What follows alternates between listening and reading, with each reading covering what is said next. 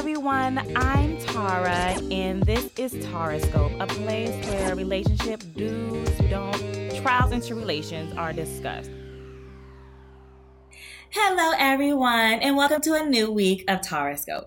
So, for this week, I decided to reference my Instagram post and see what my followers wanted to hear.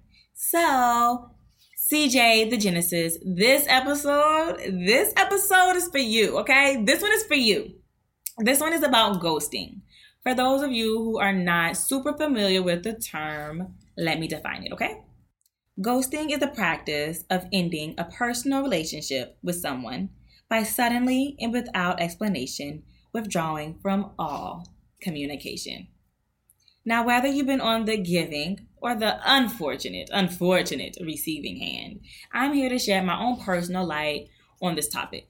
So, to begin, I did a little research and I found out approximately 50% of men and women have experienced this. And just the amount, there's just the same amount of people or number have actually done the ghosting. Um, and I can admit, you know, in my younger, more immature days, which was like two years ago, right before I got my last relationship, um, I was okay with this. And I was okay with it because it was such a commonality for my age group. It was just a thing that you do.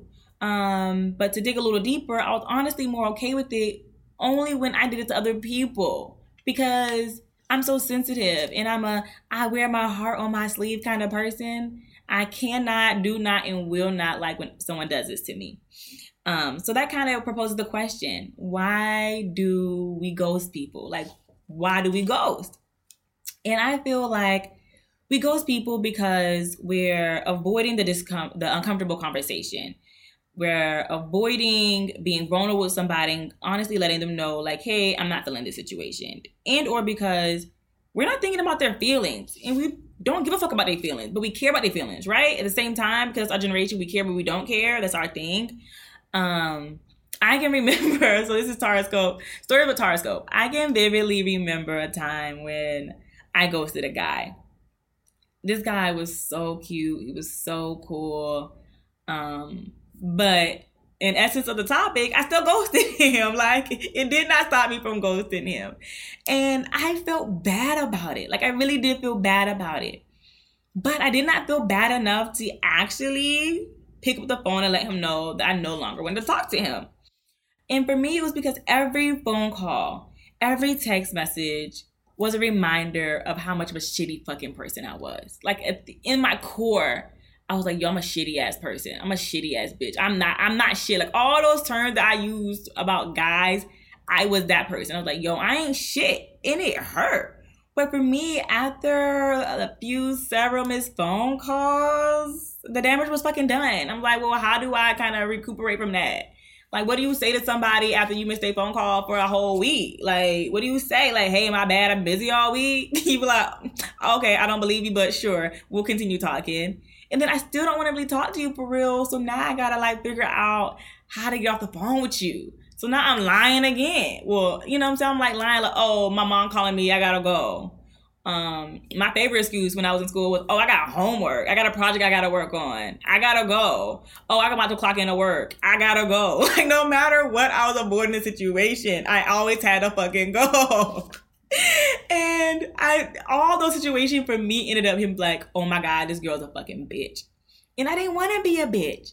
Like, that was my reality. I was like, nah, I don't want to be a bitch. So I'm just gonna avoid it. And I didn't really think about the fact that me avoiding it to him was still like, oh, this girl's a bitch.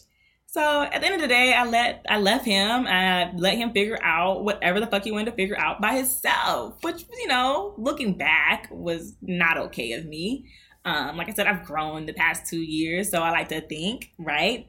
But that brings me to my second, the second portion. Why does it feel so bad? So I was reading, like I said, I did some research, and I was reading that Social rejection activates the same pain pathways in the brain as physical pain.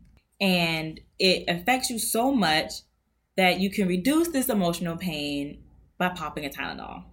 Like, that shit's crazy to me. Like, my emotional pain can be so high that I can pop a Tylenol it's gonna alleviate the emotional pain like it's physical pain. That's insane. So now I'm popping pills and I still have to deal with the fucking questions and I'm pondering. Like, should I call him again?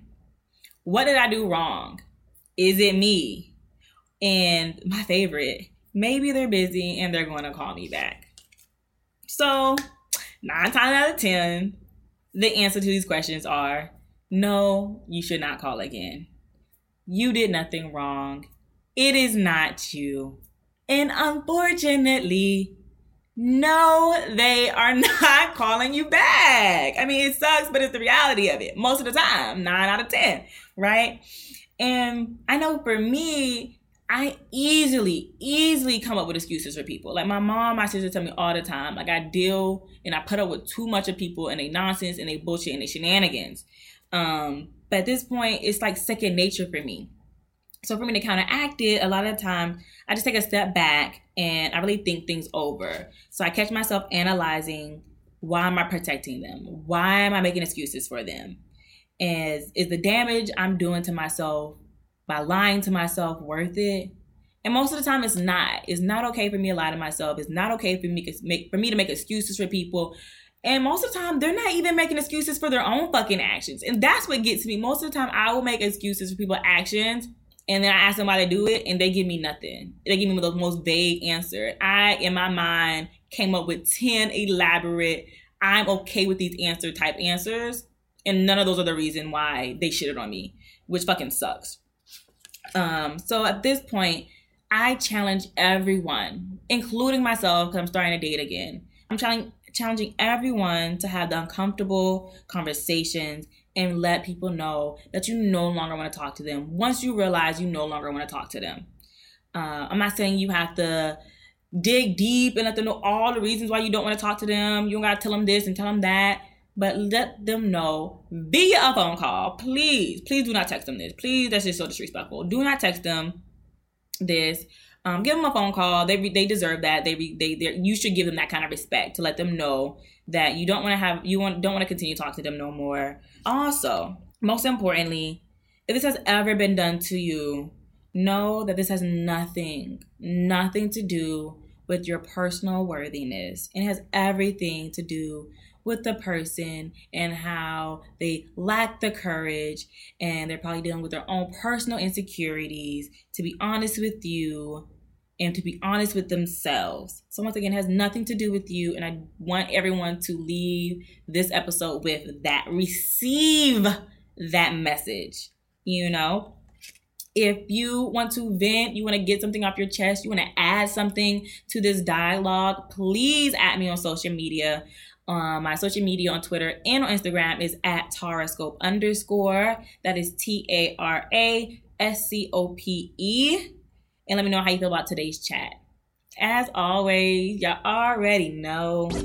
Wrap it up, shield your heart, and keep the faith that love is out there waiting for you.